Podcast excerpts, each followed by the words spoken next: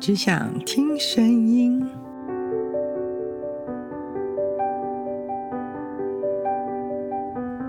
Hello，欢迎回来。神话起源于没有科学解释的年代，人类用天马行空的想象，将大自然里的万物描绘的惊天地泣鬼神，于是产出这满天的仙神妖魔鬼怪。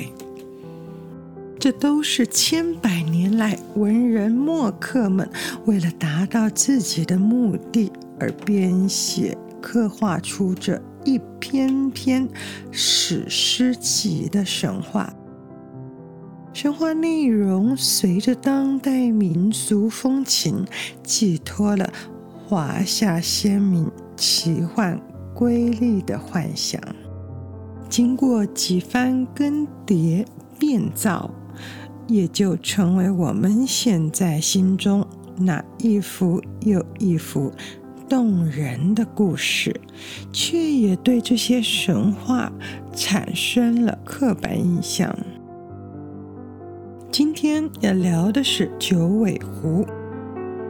这阵子啊，为了要让更多人明确地认识九尾狐和九尾狐仙，我特别查了一些典籍资料，将它们统整后分享给大家。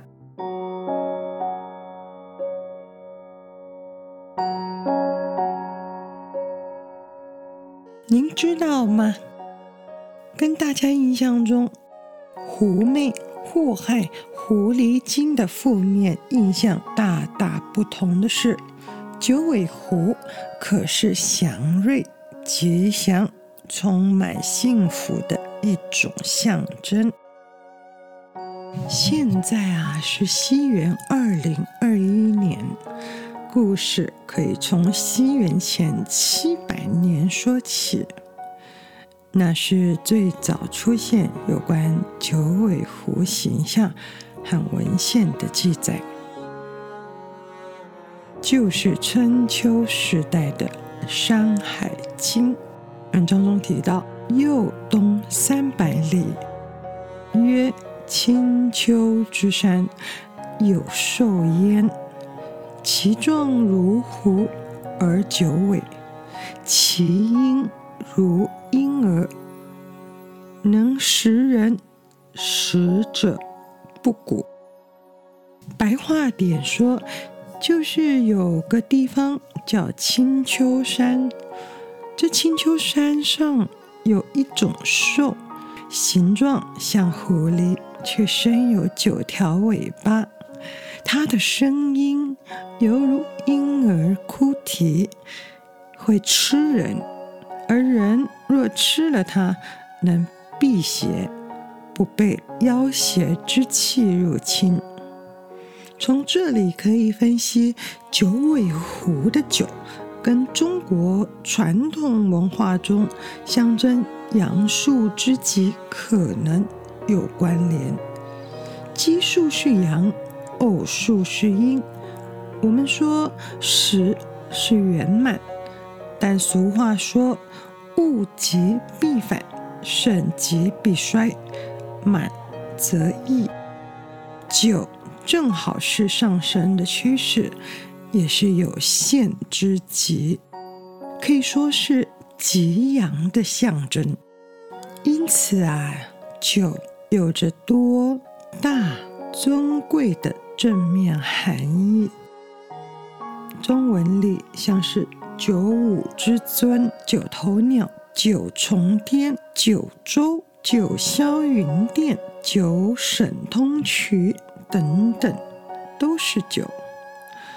这和泰国人非常喜欢九，认为九告是无上、至上、至尊的象征相同，也刚好泰国的九世皇。备受人民爱戴，可以说是拉玛王朝以来声望最高的君王，也就是九世皇。除了刚刚说的《山海经》之外，另外啊，《越王吴虞外传》中也曾经有九尾狐的记载。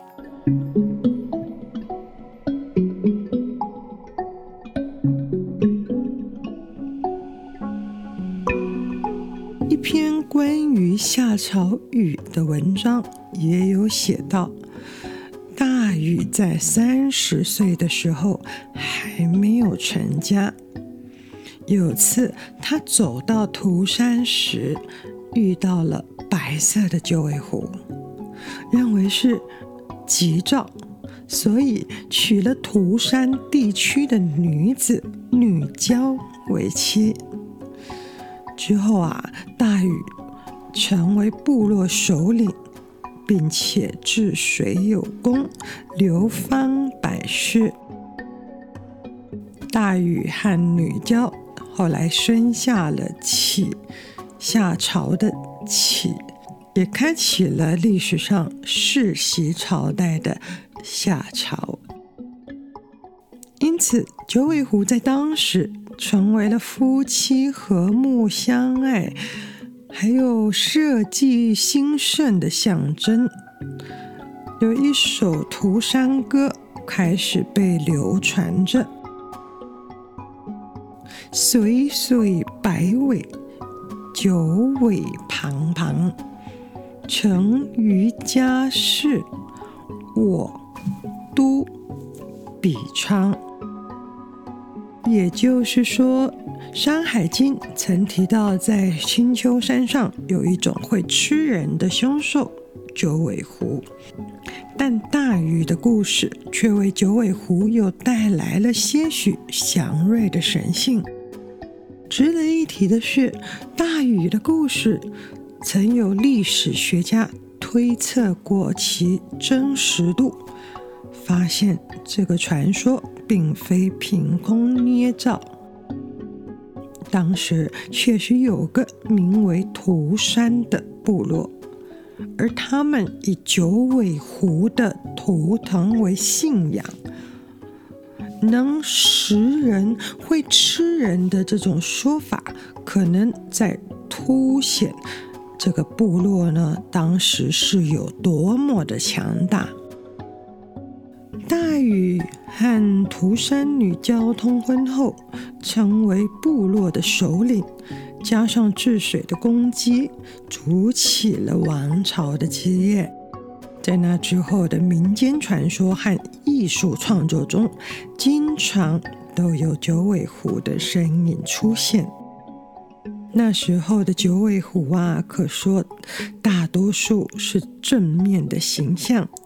许多经典中都记载，凡是君王仁德、天下太平之时，九尾狐就会以瑞兽之姿降临，象征着繁荣昌盛、子孙满堂、吉祥的意义。但至今，为何九尾狐被妖魔化？负面形象多过于正面形象，究竟是如何演变的呢？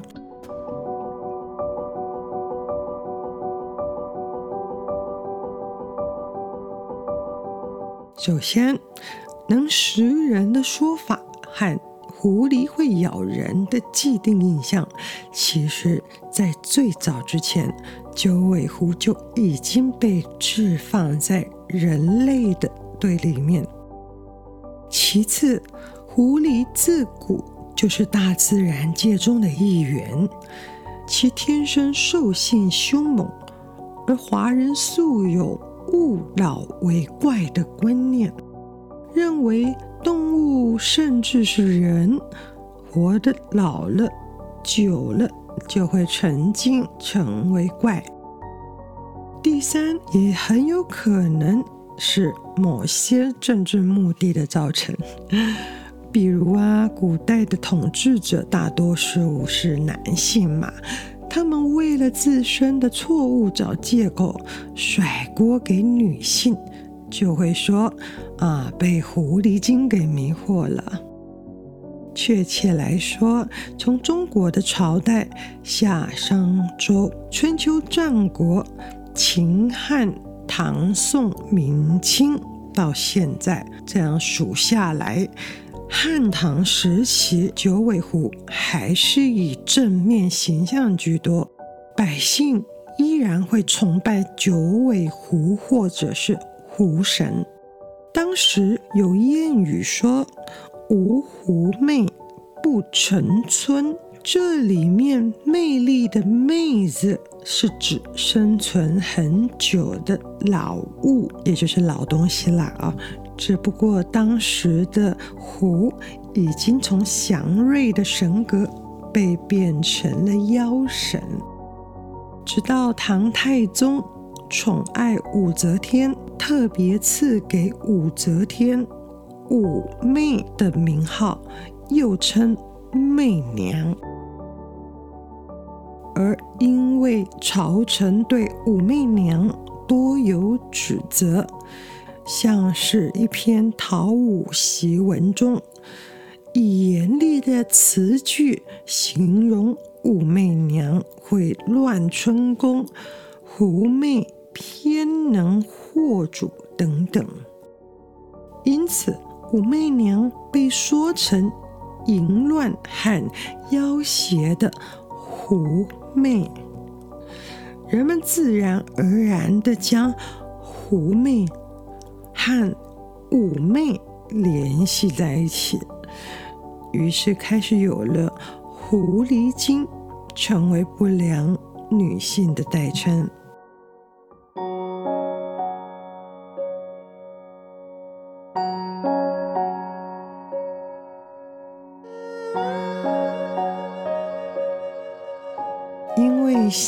桀宠莫喜而下朝灭，纣王宠妲己而商朝亡，幽王宠褒姒而周朝丧。这些上古时期的末代君王，皆被记录败在石榴裙之下。而白居易在感叹唐玄宗。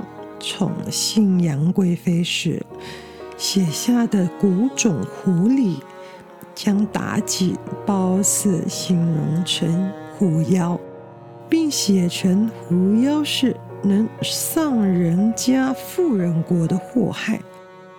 于是民间也开始谣传狐妖害人的传闻。就这么一直到了北宋时期。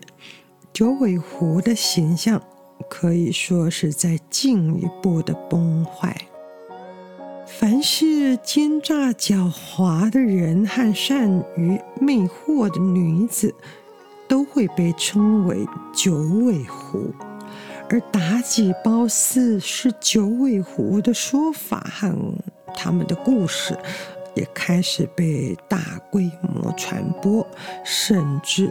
流传到了日本，持续到了明朝，九尾狐魅惑人心的形象，在《封神演义》中可以说是被推到了极致。书中的九尾狐害死妲己，借替成行。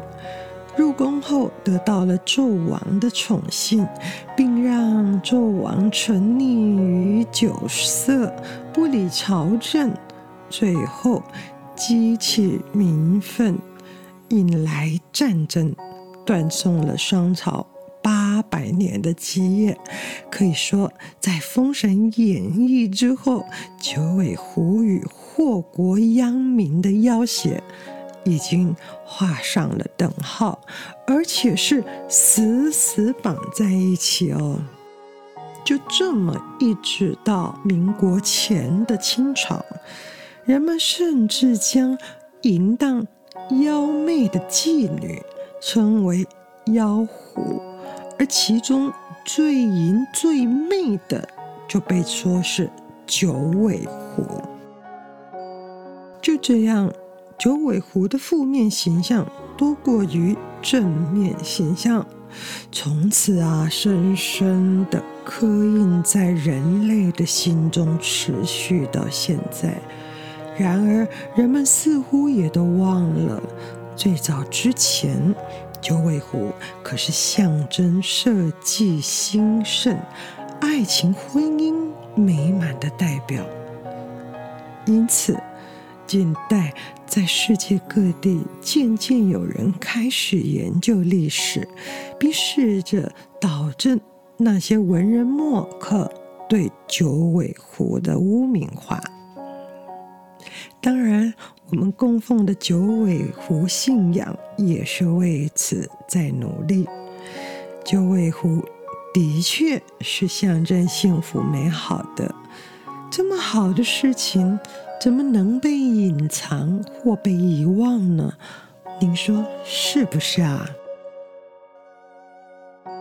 至于泰国的九尾狐是怎么回事？还有九尾狐的信仰从夏朝开始，持续到唐宋间，其实传到了日本、韩国、印度、越南等等，几乎可以说是全世界各地都有九尾狐的身影。关于更详细的故事。我们下一集再跟大家继续分享。祝福你有美好的夜晚，也祝福你有美好的一天。我们下次见，拜拜。